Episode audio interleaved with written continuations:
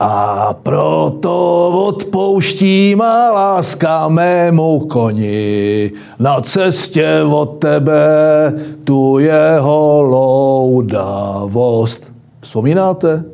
Když v 60. letech v semaforu dozněla tato píseň o koni, zeptal se z jeviště Jiří Suchý nevěřícně. Tohle to napsal Shakespeare? To byl teda frajer až na půdu. Ano, pro hru Taková ztráta krve tehdy zhudebnil Jiří Schlitter první čtyři verše Shakespeareova sonetu číslo 51. A proč to říkám? Každý se vypořádává s covidem, jak umí. Někdo tiše chlastá, mnozí uklízejí garáž, další třeba čtou. Shakespeareovský herec Sir Patrick Stewart, kterého si někteří pamatují spíše jako kapitána Žárluka Picarda ze Star Trek, raději nahrál geniálně všech 51 Shakespeareových sonetů. A nám, co mluvíme anglicky jako vývělsí klekánice, zbývají ty moje sonety. Tweety naživo.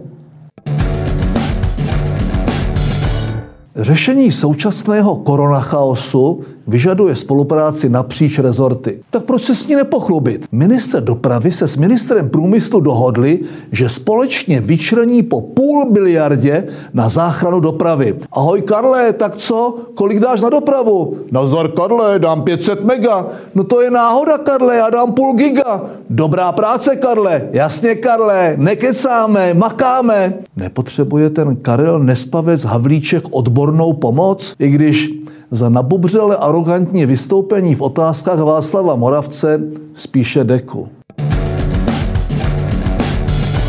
Úplně to vidím. Stařičký mocnář přichází, nepřichází, oblečený, neoblečený, s hůlkou, bez hůlky, v jednom okénku medaile vydává, v tom druhém mu je vracejí. Tak to ale nebude, že? Babi s Hamáčkem velkoryse Zemanovi povolili 28. října Mejdan na hradě. Všechna zvířata jsou si rovna, ale některá jsou si rovnější. Ovčáče chytil amok a oháněl se Masarykem a Havlem. Jiří, mlč prosím. Oba by tě svorně spráskali a nebyli by sami. Ale pozor, při minulém lockdownu vlekař Vráťa zabil nemocné prase. Tak aby to soudružské mecheche nebylo pro některé účastníky poslední. Neměli byste ty medaile raději poslat poštou jako posledně ty roušky?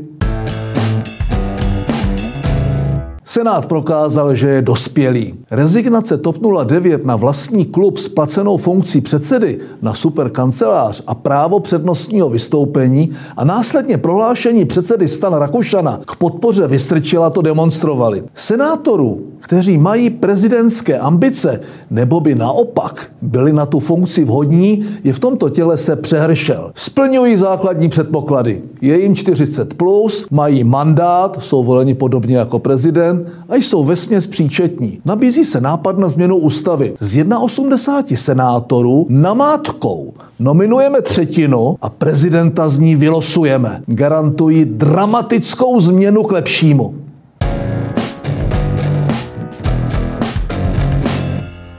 Čas žít, čas umírat, neboli čas projevů, čas zmaru. Začal to sám ředitel státu a stálo to opravdu za to. Neboštík Milouš Jakeš se v bolševickém pekle asi musel smát od ucha k uchu, protože jeho bojleři a brojleři z Červeného hrádku rázem vypadali vedle Andyho Blábolu jako intelektuální filozofická úvaha. Pokračoval akční hrdina Roman Primule s pretoriánskou gardou. Důrazně a srozumitelně nám ze čtečky přečetl, že pokud nebudeme poslouchat, všichni zemřeme. A co říct o pomyslné zhnilé třešničce na žluklém dortu, tedy o přetočeném projevu hradní zombie? Nic.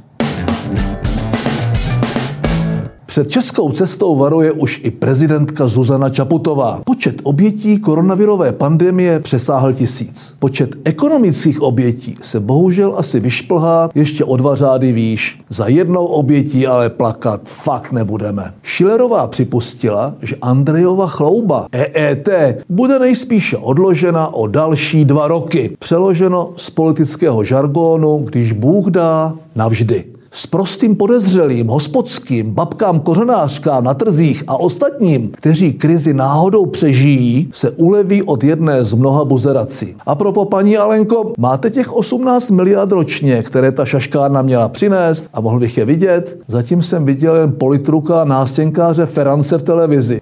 Ty to bylo dílo. Pamatujete na androida Fyodora? Rusové ho poslali na mezinárodní kosmickou stanici ISS. Má průšvih. Na Twitteru obvinil dva kosmonauty z alkoholismu. Ti mezi tím šli do politiky a je zlé. Fyodor přišel o svůj účet. Jeden z potrefených prohlásil, my hrdinové Ruska, poslanci a ten mizera o nás takhle píše, to je na soud. Šéf Roskosmosu Rogozin netuší, o co jde, ale nevyloučil, že autorem tweetu je sám umělou inteligenci vybavený android. Hm, Rusko, co na to říct? Fjodore, nedej se, tweetuj dál, nejlépe naživo. V uplynulém týdnu bylo zavřeno kde co? Bary, restaurace, školy, a taky místo předseda fotbalové asociace Roman Berber. To mi na rozdíl od barů, restaurací a škol tak nevadí. Na všemocného muže číslo dva českého fotbalu si konečně došlápla policie. Na rozdíl od Pelty se od něj humorných průpovídek u soudu asi nedočkáme. Čeho bychom se dočkat mohli, je aspoň začátek očistného procesu českého fotbalu od podobných hochštaplerů a estébáků. Snad tohle podivné králování Berbra a Bobra skončí. Nositeli titulu pitomec nakonec jsou většinou osoby pácháním pitomostí notoricky známé. Dnešek je výjimkou potvrzující pravidlo. Oceněného já sice velmi dobře znám, ale vy jste o něm asi nikdy neslyšeli. Nejspíš si řeknete, jestli u toho nemohlo zůstat. Proslavil se mimo jiné tím, že až exekutor jej donutil zaplatit 25,5 milionů korun, kterému přikázal uhradit soud jako náhradu škody z jeho podnikání. Miliardář a majitel společnosti Brano se bránil placení s tím, že tolik peněz nemá a měsíčně prý vydělává jen 16 tisíc korun. Poslanec hnutí Brano, pardon, ano, Pavel Juříček, 37. nejbohatší Čech, prohlásil, že současnou krizi by vyřešilo, kdyby umělci šli makat do fabrik, povaleči z kaváren, do polí a továren. Pamatujeme mi starší bolševickou agitaci. Ve světě vlády jednoho oligarchy tato pitomost zjevně stále přežívá. A nám tak nezbývá, než jejího hlasatele po právu ocenit titulem Pitomec nakonec. A to je všechno. Těším se příště.